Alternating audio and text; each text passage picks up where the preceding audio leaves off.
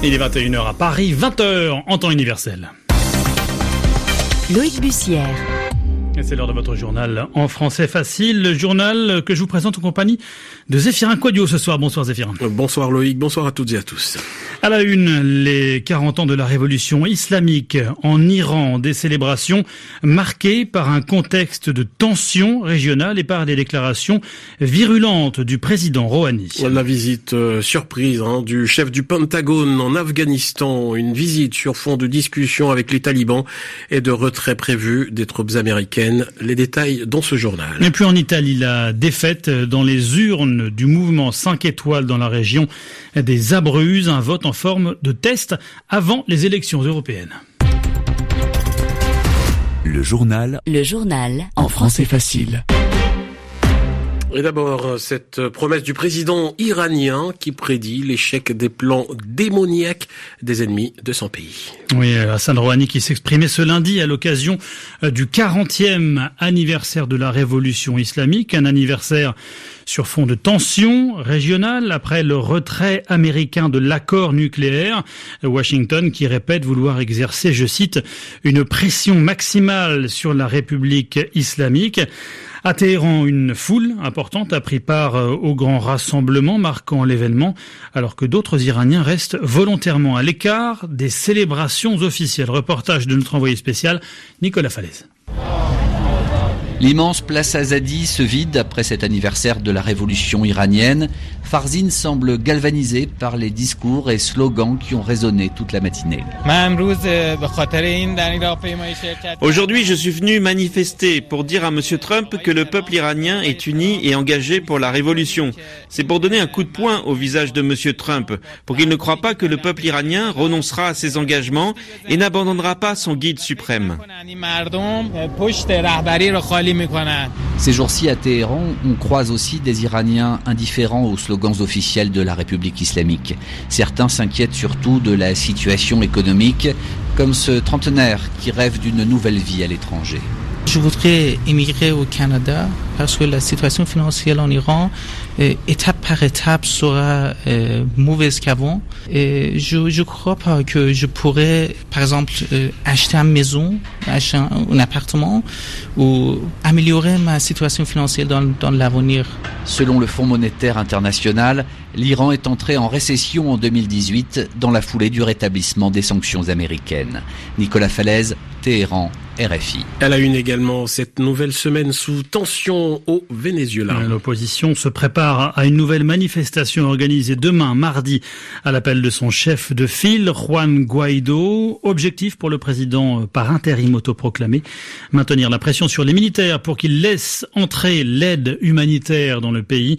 Plusieurs tonnes de médicaments, de nourriture et de produits de première nécessité envoyés des États-Unis. Les États-Unis et ce déplacement de Donald Trump ce lundi, le premier meeting hein, de, de, campagne pour le président américain. Ce sera deux heures temps universel à El Paso, au Texas. Donald Trump euh, compte bien aborder de nouveau le dossier euh, du mur qu'il compte faire construire à la frontière avec euh, le Mexique pour empêcher l'immigration illégale, un projet pour lequel il se dit prêt à une nouvelle épreuve de force, en l'occurrence un nouveau shutdown, Zephyr. Lui était en Afghanistan pour une visite surprise. Le chef du Pentagone effectuait son premier déplacement officiel hors des États-Unis depuis sa prise de fonction le 1er janvier dernier. Soit quelques jours après l'annonce de Donald Trump qui a confirmé sa volonté de retirer les troupes américaines d'Afghanistan, l'Afghanistan où les États-Unis sont engagés militairement depuis 17 ans. Sur place, les précisions de Sonia Ghezali.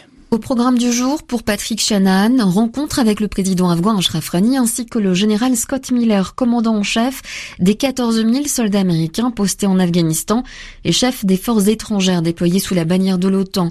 Cette visite intervient dans un contexte de tractation intense entre les États-Unis et les talibans en vue de parvenir à un processus de paix.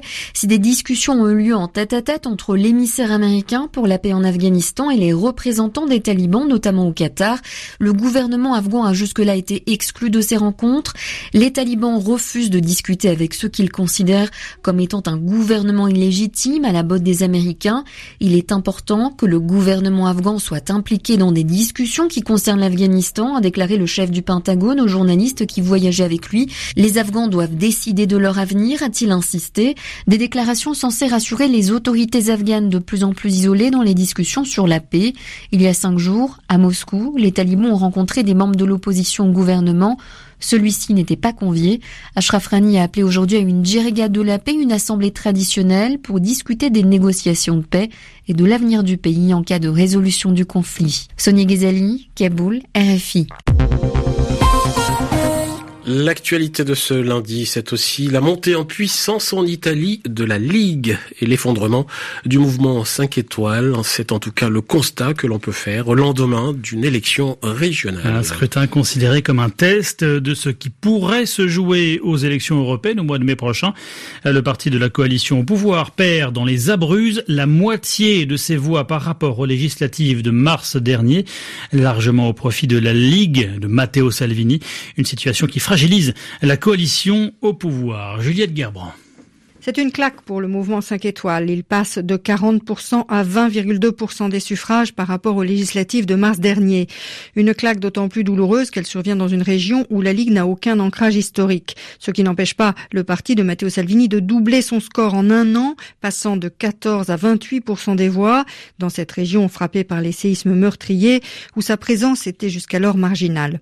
La coalition de droite qui réunit Forza Italia, la Ligue et l'autre parti d'extrême droite Fratelli d'Italia est arrivé donc largement en tête avec 48% des suffrages et c'est un ancien membre du mouvement néofasciste MSI qui gouvernera la région, Marco Marsilio. La gauche pour sa part résiste mieux que prévu avec 31,3% des voix en dépit d'un piètre score du Parti démocrate. Le déclin des 5 étoiles était prévu mais pas dans de telles proportions et cette élection aggrave très nettement le déséquilibre du tandem gouvernemental à quelques mois des élections européennes. Même si pour l'instant Matteo Salvini s'est voulu rassurant vis-à-vis vis de son partenaire Luigi Di Maio. En ce qui me concerne, cela ne change rien au niveau du gouvernement, a déclaré le patron de la Ligue à l'issue du scrutin. Juliette Gerbrand. À l'écoute de Radio France Internationale, il est 21h07 minutes ici à Paris. L'actualité en France et la démission, on vient de l'apprendre, d'Ismaël Emelien. le conseiller spécial d'Emmanuel Macron mis en cause dans l'affaire Benalla euh, l'annonce dans un entretien au magazine Le Point. Son départ sera effectif fin mars, début avril. Il justifie sa démission par la prochaine parution d'un livre qu'il co-signe sur le progressisme, le chef de l'État ayant interdit à ses conseillers de publier pendant qu'ils sont en poste à l'Élysée. Emmanuel Macron qui recevait par ailleurs les dirigeants des principaux syndicats agricoles dans le cadre du grand débat organisé en réponse à la crise des Gilets jaunes. Le chef de l'État qui euh, a réaffirmé son engagement d'interdire le glyphosate euh, en France pour 85% des usages, assure-t-il. Il ajoute à travailler dès à présent sur les 15% restants, Zéphirin. Et du football à présent pour refermer ce journal avec la malchance qui continue hein, de s'acharner sur le Paris Saint-Germain. Le Paris Saint-Germain à la veille d'une rencontre cruciale contre Manchester United dans huitième de finale aller euh, de Ligue des Champions. Après Neymar, le club de la capitale perd sur blessure Edinson Cavani. Euh, Paris qui s'est envolé ce matin pour l'Angleterre avec euh, ses doutes et des migraines, des maux de tête en perspective pour Thomas Tuchel, l'entraîneur parisien Antoine Grenier.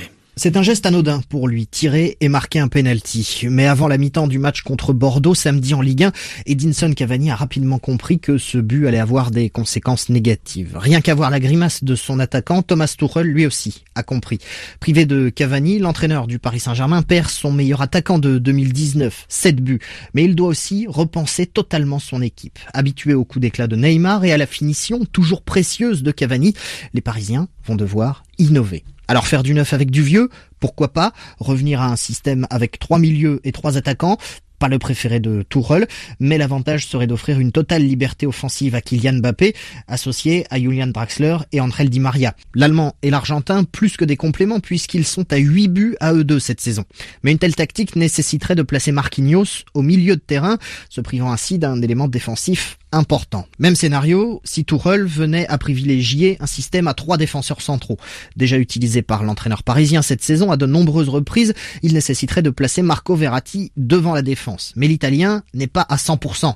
De quoi faire regretter encore un peu plus à Tourelle l'intransigeance de ses dirigeants concernant Adrien Rabiot, écarté depuis mi-décembre. Antoine Grenier qui vous fera vivre justement avec euh, Hugo Moissonnier cette rencontre Manchester United euh, Paris Saint-Germain rencontre à suivre en direct et en intégralité sur RFI à partir de 19h55 temps universel demain mardi.